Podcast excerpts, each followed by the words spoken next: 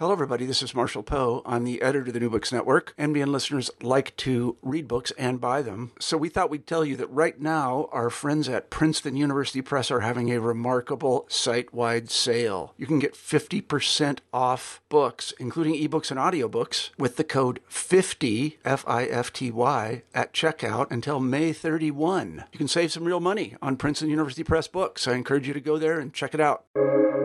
Welcome to the New Books Network. Welcome to the new books in business history. I am Paula de la Cruz Fernandez, your host today.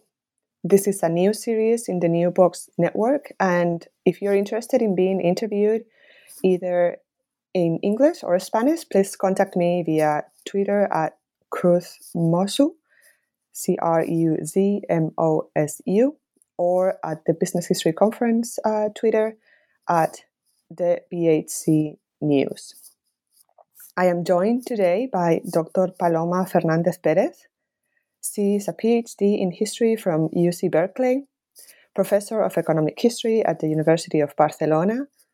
She is currently also member of the academic board of the Emerging Markets Institute of the University of Cornell and invited project professor of the University of Kyoto in Japan.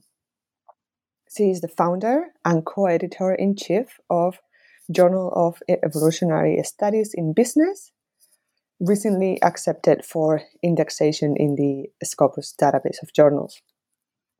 Uh, today, we will discuss her new publication, The Emergence of Modern Hospital Management and Organization in the World, 1880s to 1930s, published in 2021 by Emerald Publishers. Welcome, Dr. Fernandez Perez. It is an immense honor to have you here with us. Uh, the honor is mine. Uh, this is a, a, very welcome opportunity to to let others know about uh, the the history of the emergence of uh, modern hospital organization and management. So uh, I'm really very thankful for for this opportunity. Thank you. Um, your book is a comparative analysis of the history of modern hospitals, uh, but most importantly, it is a comparative history of how hospitals in very different countries, such as the US, Spain, Germany, and Japan, have developed uh, model, models of uh, modern hospital management. The emergence of modern hospital management and organization in the world is a study of the long term. It studies over five decades of changes and advancements of uh, how medicine is organized and administered. And it gives us a very good sense of the reasons to explain how hospitals in different nations react to catastrophes or pandemics, very uh, timely, or um, any kind of health phenomenon. Um, so, please, Dr. Fernandez Perez, um, tell us a bit more about how your book came about. Yeah. Uh, in fact, uh, the research for this book uh, started in 2016, well, many years before the current pandemic. And I must confess that I was uh, trying to do something uh, from a historical perspective connected with uh, research that uh, Michael Porter uh, had been doing in previous years uh, from Harvard about the key problems that our societies are facing regarding the situation of the health care system in the world. And I was admiring very deeply uh, the work of uh, Professor Porter. And I had been following him when he was studying the evolution of industrial districts and about the competitiveness and the wealth of nations. And suddenly I was shocked because Professor Porter had changed his research from the wealth of nations to the health of nations. And I was like shocked and saying, yes, yes, that's exactly something relevant that my students or my fellow citizens uh, would care about. that I am not doing uh, or I'm not seeing that anybody is doing uh, the way I was expecting to be done in, from a historical perspective. So my curiosity was, uh, is there any way to change my own research from the history of families in business, how families overcome poverty and become wealthy or competitive, and start seeing how health has been improving in terms of uh, the a change in organization. Um, so I started my research uh, about the evolution of uh, modern companies in the pharmaceutical sector. I was very uh, interested in studying the origins of family businesses in labs. Uh, in Spain, but also in Latin America. And I read a lot about Lou Galambos' work about big, large pharmaceutical corporations in the US, or a lot of work about the origins of a lot of family owned labs in Germany or in Japan. So while I was studying my small family labs in Spain, I came to ask myself to what extent the growth of uh, family laboratories and small pharmaceutical companies, the, how their growth could be determined by the growth of um, hospitals at the local or regional level. I ask myself, maybe the labs remain small many uh, for many years because their hospitals were traditional, small, may, maybe poorly managed. Maybe the managers of hospitals were not uh, an efficient demand to the local hospital. So, was there any connection between smallness in labs and smallness or primitive organization of hospitals at the local level? So, I started reading what I had more uh, at, close to my hands, which was Barcelona Labs and Barcelona Hospitals in Spain. And I discovered wonderful archives of family labs and wonderful archives of hospital labs. But once I started like digging on the uh, minutes of the council boards of these companies and these hospitals, I started to ask uh, another question, which was, is this uh, original of Barcelona. The, the kind of things that I was discovering in the archives of hospitals and labs uh, only happen in Barcelona? Or um, do we know something about how hospitals became modern or how small companies in the lab in the pharmaceutical sector became modern in other countries so that's that was the starting point for a vast uh, search on secondary sources, a lot of bibliography, I discovered that there were thousands of work about uh, special hospitals, about the special companies, but that there was something missing, which was comparing, comparing the history of modern hospitals across territories, across countries, across continents. So the more I read, the more I asked myself if there were patterns, if there were some shared uh, features that we could discover by comparing the history of several modern hospitals. I found something extraordinary uh, thanks to the internet, which was the wealth of digitalized information that I could find in the US there were many uh, minutes of the board of the New York hospital that I could download and study. The accounts of the New York hospital, uh, accounts of German hospitals, accounts and uh, minutes of the boards of Japanese hospitals. So I started to realize that thanks to the internet, thanks to the vast effort and investment in digitalizing many sources of the archives of many hospitals, it could be possible to compare for similar years, similar issues, and similar uh, types of research questions. So I focused uh, when I started collecting many digitalized sources from Latin America, North America, Western Europe, and Asia, I started trying to reduce the number of questions I was trying to find an answer to with the sources I was collecting. and I concentrated on the management of hospitals because there's a lot of things you can study about the history of modernization of hospitals. But because there's so much, I wanted to be more simplistic and focus on management. Why management of hospitals? Why about the modernization of management of hospitals? Because, and this was something I started to realize more intensely when the COVID pandemic started, when I was finishing all the time of research and reading of secondary and primary sources, then yes, uh, COVID started, the pandemic.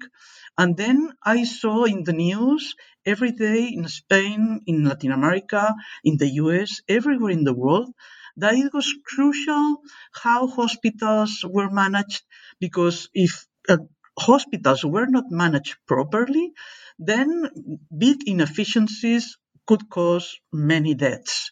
Uh, how to organize the equipment, how to organize uh, personnel, how to organize uh, the necessary uh, health equipment and medicines, how to connect hospitals with pharmaceutical labs in order to guarantee or try to guarantee the supply of vaccines or other uh, necessary elements for the sick, like oxygen in Latin America, so crucial. We in the Western world we don't talk about uh, oxygen in the, but in Peru, for instance, if you read the newspapers about the problems of COVID in Peru, they don't have enough oxygen. It's not just about mm, vaccines. they don't have enough access to the production of oxygen gas in order to prevent people for, for, from dying of respiratory diseases and complications. So uh, it was an issue about the, how public management could coordinate with the private management of healthcare centers, private and public, which was, I realized, so path dependent. So the work I had been doing since 2016 started to have some really important meaning for myself because, as always, uh, present problems can be understood by studying history. History explains uh, why some problems seem to be something that cannot be solved because there are inertia, there are obstacles that have been created at the institutional level a hundred years ago. So that's why I started writing my book in the middle of the pandemic.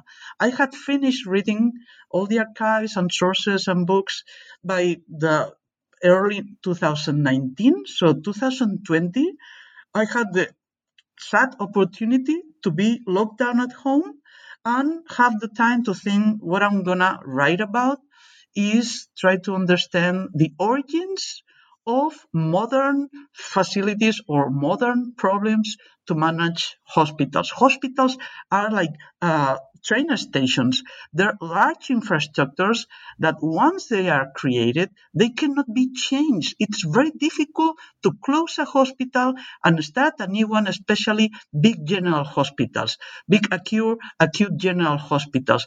So most of the largest hospitals in the US, in Japan, everywhere in the world, I discovered myself that many, maybe one third of the largest in the world had been created a hundred years ago yes, reform, expand, so on. But the origin of most of the largest ones were 100 years ago. So the architectural design was done 100 years ago. The facilities or the obstacles for the movement of patients and doctors and nurses and uh, healthcare staff, all the facilities to move uh, were also designed 100 years ago. And in many ways, the, the ways quality in the healthcare services was controlled in many ways. It was also designed 100 years ago. I discovered that 100 years ago in the us and in many countries in the world, many doctors and many politicians were extremely worried about standardizing, about controlling the quality, about improving the productivity, improving the efficiency of the services, especially in times of war and pandemia, that were all the inheritance we have received afterwards in peaceful times uh, in order to know how to manage hospitals. So that was why I started my book. well, I think um, I think it is a fascinating story, and um, I was I was surprised to learn about all these different examples, but also about how all these different examples are also in a way connected, right? You argue that um, the birth of modern health management is comparable with you know with um, and coincides in time with other historical processes of business organization and and integration and um, could you tell us maybe with a couple of examples um, you talk about charité in berlin which which i actually visited not because i wanted to but um, and then um, maybe another example of how how this process happened how you know how is a modern hospital created um, and how does professional management of hospitals come about? And um, you know maybe germany japan some of the examples that you that you write about sure it's interesting because uh, when i first started reading uh, i interviewed several doctors and, and they all agreed that there was a common model that they all tried to imitate that according to them that common model was uh, some US models of standardization and professionalization of uh, personnel and hospitals. Uh, so my initial idea was that there was a model that was initiated in the US 100 years ago that spread in the world like uh, industrialization you know that when we study the history of industry, we also think that there were two, three centers where new steam machines emerged and then they started spreading, expanding into the world from England to the uh, European continent. And then the steam machines and the new textile machines traveled to the US and slowly uh, in a second or third wave to the rest of the world. So I thought initially that that's what happened in terms of the ideas about modernization of hospitals. That there were one, two centers, the US, Germany, that were like the, the centers where new ideas emerged about how to modernize management of hospitals. And that the rest of the world simply tried to imitate and did it slowly in the last hundred years. But the more I read, the more I doubted that the idea those doctors had in mind and the, the perception they had was really loyal to reality. Uh, the more I read, the more I discovered the complexities and the path dependencies of different territories. So, answering your question, how different uh, the models in Germany or Japan or the US? Extremely different because every model had to do with uh, answers to local needs, local needs that emerged in different periods of time and that were intrinsically generated by different reasons. Example, in the US, uh, or, or I'd rather start with Germany. Germany had several wars against France during the mid 19th uh, century, the Franco Prussian Wars. After those wars, which were very bloody, the Prussian army, the military, decided that they had to order the health assistance to the soldiers and also to the citizens. There were many illnesses that had to do with infections and with blood losses, and the Prussians started to finance and subsidize public and private centers that did research on biological uh, medicine, mid 19th century and last, last third of the 19th century. It was the origin of the Koch and the Pasteur uh, uh, advances on uh, the origins, the bacteriological origins of many infections that we are we, we are thankful for because they led to the origin of many vaccines against uh, cholera, against tuberculosis, against rabies. But many of these vaccines were subsidized by the Prussian army or by the French army and the French government because they, they, they tried to beat their enemies. They tried to beat their enemies not in the battlefront, where they were losing clearly, but in the hospitals, in the hospitals, most of the soldiers were dying not because of bullets, they were dying because of infections and blood losses.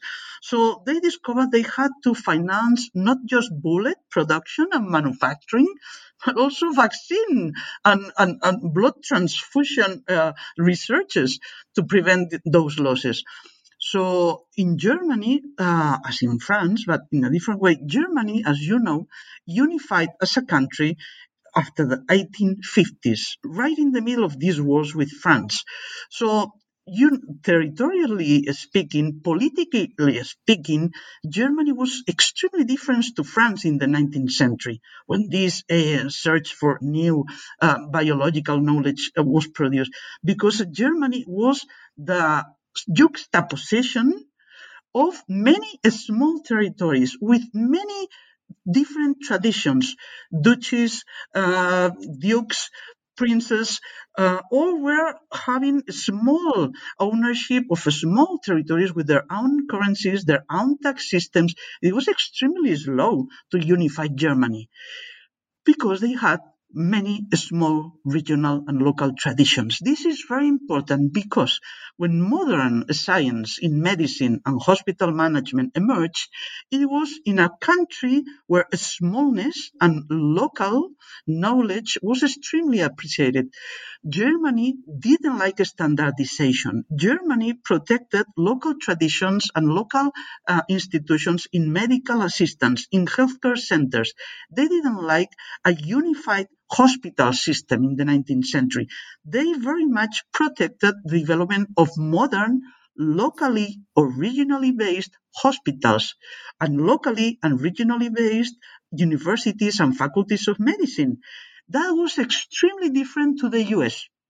In the US, right in the same years, 1860s, they finished their civil war, right? And after the civil war, they had the war against Spain for Cuba. In both events, military events, same thing happened as in Germany lots of people were dying in the battlefront not because of bullets, but because blood loss and because of infections of many surgeries that remain not well attended. There was no anesthesia, there were no surgical protection against complications of surgeries. So most of the soldiers died of other complicated things that today could have been not solved 100%, but heavily reduced with the tools that we have today that didn't exist at the time. So, for the same reasons as in Germany, because of war, in the US, the army and the government of the US started having a lot of meetings with the deans of many faculties of medicine. Woodrow Wilson uh, appointed uh, Franklin Martin uh, in order to start the conversations with all the schools of medicine, with all the directors of hospitals, and with all the main uh, military responsible persons that were supervising also military hospitals in the country, some in the west, some in the east. So these meetings aimed to do something which was the same as in Germany, try to improve the way civilians but also military people were attended in the hospitals in case of large demand because of wars, but not only wars. But they did it in the US different to Germany. In the US, they did it, they did it not protecting local traditions. They did it aiming to standardization, aiming to cooperation, aiming to professionalization, and doing it in the same way. They what they wanted was to prevent localness approaches to modern medicine and modern healthcare assistance. So, in face of the same problem, the solutions were completely different. Cooperation, standardization, a, a, a, a nationwide effort of trying to do things in a similar way, whereas in Germany, because they had a different origin, small territories with local rulers of medieval times.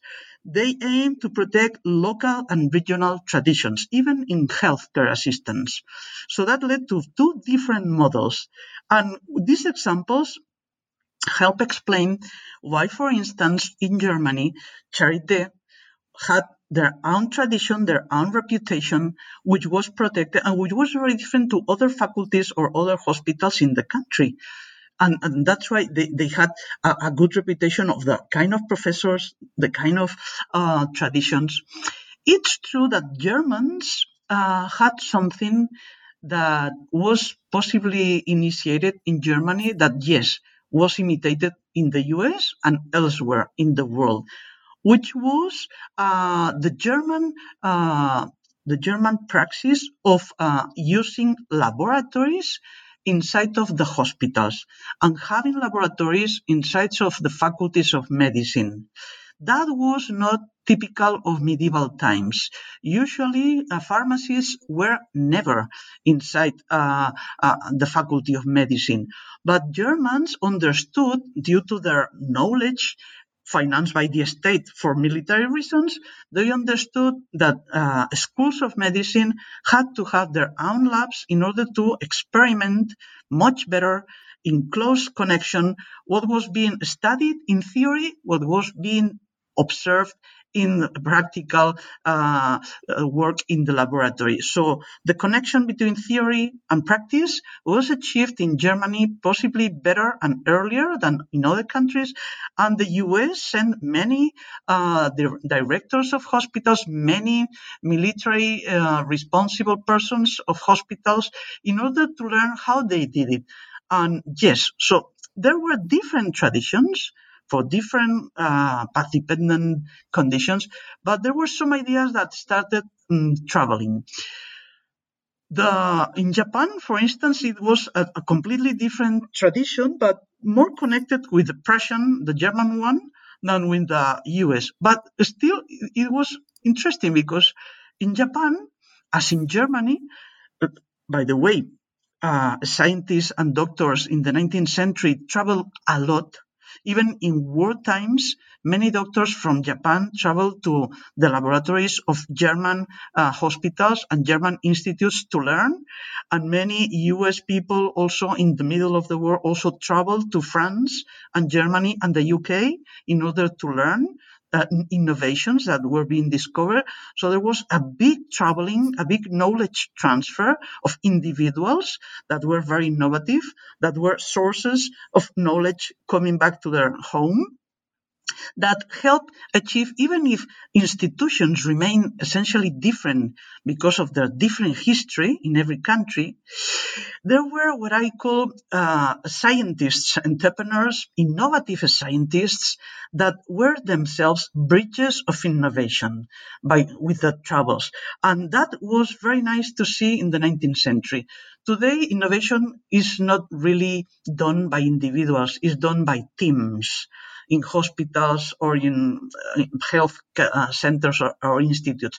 But in the 19th century, it was persons that with or without state support with or without philanthropic foundations funding them, those individuals travel, risk their lives, tried their innovations they saw in other countries, and were in different institutional settings trying to introduce these technical, scientific things that were being introduced in parallel ways in different countries of the world.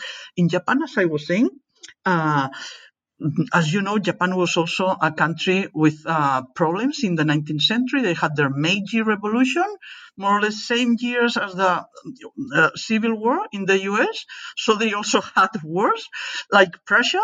So the, the leading countries in the 1860s in the world were countries at war. Who would imagine that they would be countries innovating in medicine and hospital management? But yes, precisely because they were at war and because they had very innovative scientists, there was a situation in which experiments could be performed with state authorization that possibly in peace times, in times of peace and, and, and normal conditions, maybe those experiments could have not been performed. That's something that my book is also revealing that often, as in other industries, often innovation takes place during times of conflict, times of war, times of crisis, times of pandemic. It's when more problems, more pressures, more, mm, more difficult uh, uh, situations, it's when authorities allow to perform things that maybe are not allowed in normal conditions. And this in terms of uh, health, in terms of hospital management, were times for change. And in many ways, for doing bad things we cannot be innocent. There were many experiments that were not very nice. Many uh, uh, clinical trials in the 19th century, as until today, are performed for instance, with poor people, marginal people, with prisoners in public prisons, so in order to try vaccines, so secondary effects, if they produce something, nobody cares. So we we are, we must not be innocent, uh, thinking that innovation is something pure, like a white dove. Uh, innovation has a dark side, and in war times especially. So the more you innovate, the more possible secondary effects uh, run that have remained not very controlled. Um, the thing is that in Japan there was war, the Meiji Revolution in the 1860s, as in Prussia or as in the US. So the context was similar. Military needs, soldiers dying, civilians pressed by war conditions, uh, more health problems everywhere among civilians and military people. How they did they solve? Uh, in the case of Japan, they solve it similarly like in Germany. Japan is an island. It's a very, very small country. So as in Germany, because of their smallness and because of the existence of previous medieval local traditions, very strong, also they responded with a model of modern hospitals that remain uh, locally independent to some extent. There was some private the difference with Germany was that in Germany there was like a, a, a state uh, control of this regional diversity, but in Japan the state did not care much about health. Uh, they were more occupied with uh, military and also with the unification of the country under with new uh, authorities and a new model of economic growth in order to try to learn from the US and improve their economic growth. So in Japan, the priorities were not mm, health. They did not have the research centers and the scientists that had mm, that Germany had. Germany, Poland, Hungary were great centers since medieval times, since the times of Copernicus uh, Eastern Europe had been a great place with Lutero and the Protestant reform, maybe for religious reasons, in Germany and the Eastern European countries since the 15th and 16th century, there had been a religious atmosphere that helped the scientific revolution there. And this uh, expanded time since the 16th, 17th century onwards in Germany or Hungary or Poland meant that there was a strong old tradition in Eastern Europe of science and medicine that was not the same in Japan. In Japan, we had in the 16th, 17th, 18th century, a country uh, of serfdom, of samurais, of a feudal system uh, with a strong Confucian ideology in which innovation was uh, prohibited or prosecuted. So the atmosphere was not an atmosphere of freedom for scientific research. It was a, an atmosphere of control, medieval control, feudal control. So in the 19th century, when there was the need to improve hospitals due to the Meiji Revolution and, and the end of the feudal system in Japan and the beginning of the modernization of Japan, the old feudal traditions meant that there was no old tradition of scientists, entrepreneurs, as in Germany. So Japan had to run fast, and they, they did it by traveling, sending many of their scientists to learn abroad, to Germany, to the US, uh, France, and the UK. So Japanese eagerly, as in industry, they tried to absorb very fast a tradition of innovation and modernization that they didn't have because of this past medieval time. But once they had these ideas from abroad, they adapted them to the local institutional settings, very local, uh, with with a big power given to free market forces. In Japan, there were many private clinics that charge uh, fees that had no control. In Germany, uh, the medical fees had control by the authorities. Uh, so in Japan, as Pierre-Yves Donzé, a well-known professor from the University of Osaka, of Osaka, he has demonstrated how in Japan, the modern hospital system was in fact a, a system of very small, many small private clinics and labs and hospitals, many, competing freely in the market with high tariffs without government control of the tariffs.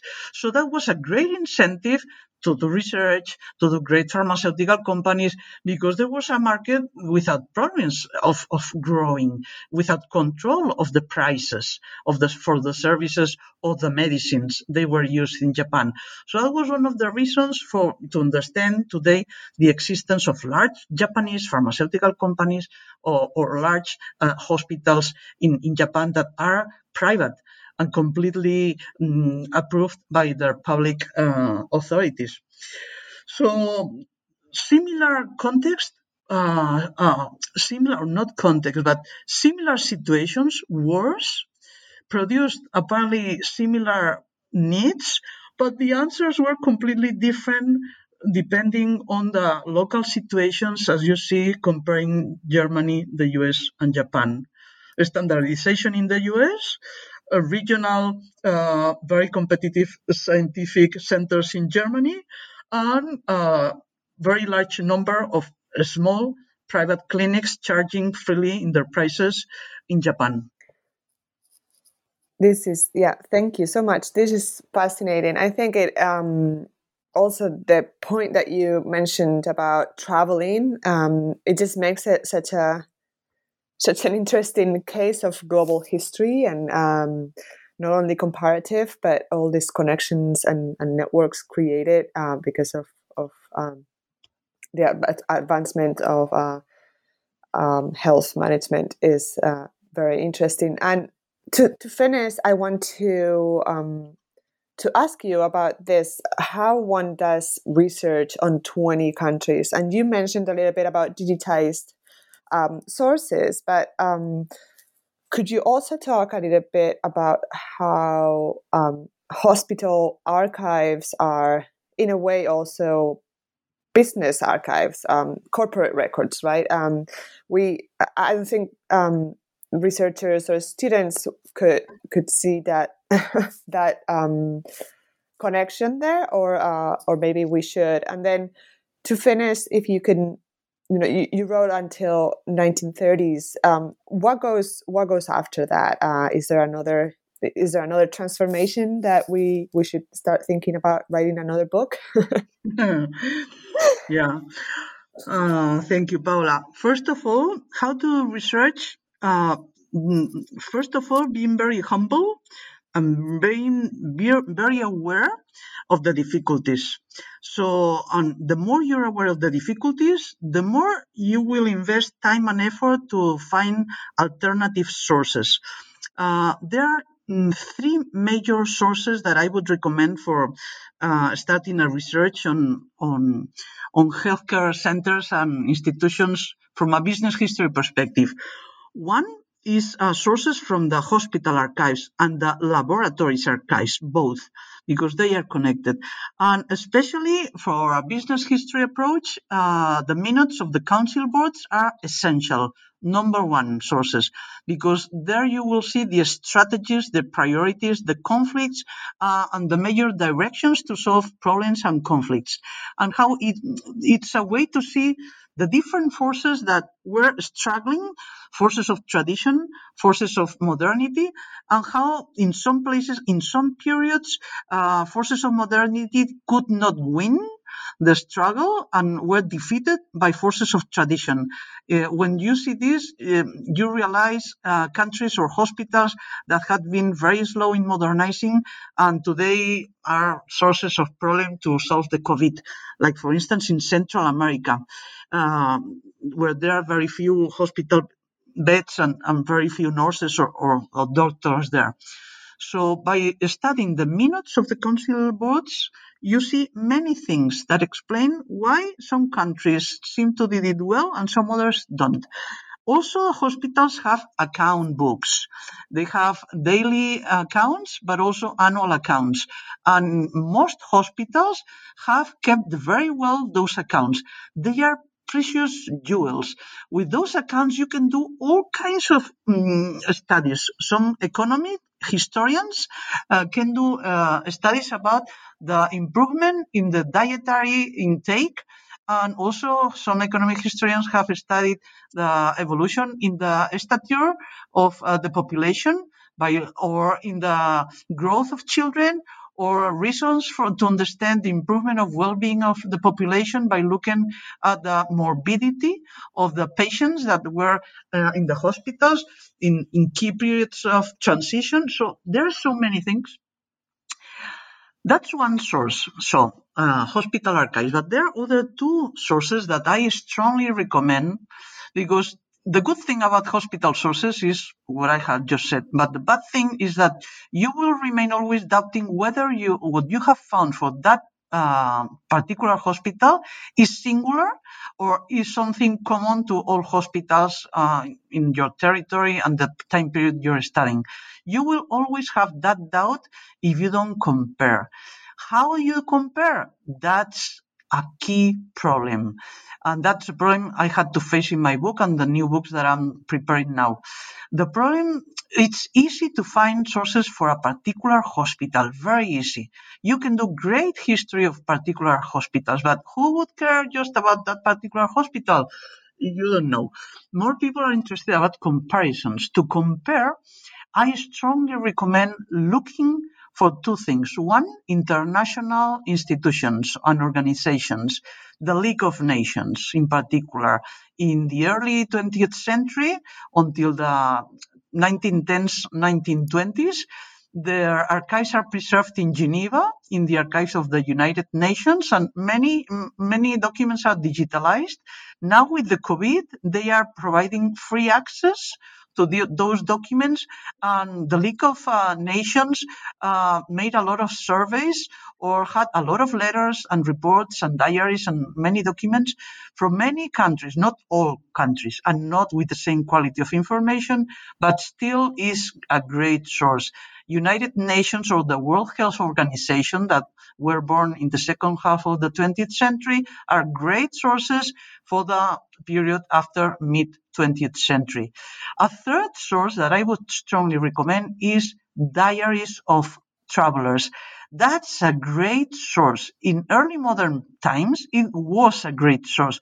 But in early 20th century, they still are a great source of uh, knowledge, especially if you try to find information from surgeons and doctors who traveled and published the reports. I discovered that uh, in the 19th century and early 20th century, many associations of surgeons, scientists were created, uh, and they kept, they usually had their bulletins with a lot of report. Many are technical about specific vaccines, medicines, or problems how to perform a surgery. But suddenly you can find a wonderful report about the situation of hospitals in South America, for instance, with wealth of data. So it's not easy to find that jewel in the archives, but I strongly recommend being patient and read the abundant wealth of uh, bulletins, journals, biographies of surgeons and doctors that are in every country, and especially their bulletins or books of travels of uh, doctors around, which may provide jewels, jewels that compare hospitals, nurses, doctors, and resources, medicines, ways of dealing with pandemics that, there's no other source that is right now available in order to really know uh, a comparative perspective of the evolution and the dynamics of health systems in the world. Great, thank you so much. That is very helpful. So I think we're going to conclude here. Uh, again, Dr. Fernandez Perez's book is um, The Emergence of Modern Hospital Management and Organization in the World 1880s to 1930s. It was published 20 in 2021 by Emerald Publishers, and um, thank you so much, uh, Dr. Fernandez Perez, for joining me today. Thank you, Paula. Um, there are other um, interviews with uh, Paloma Fernandez Perez at the, in the uh, website of the Aso- Asociación Española de Historia Económica and also in the podcast um, Rethinking Economics.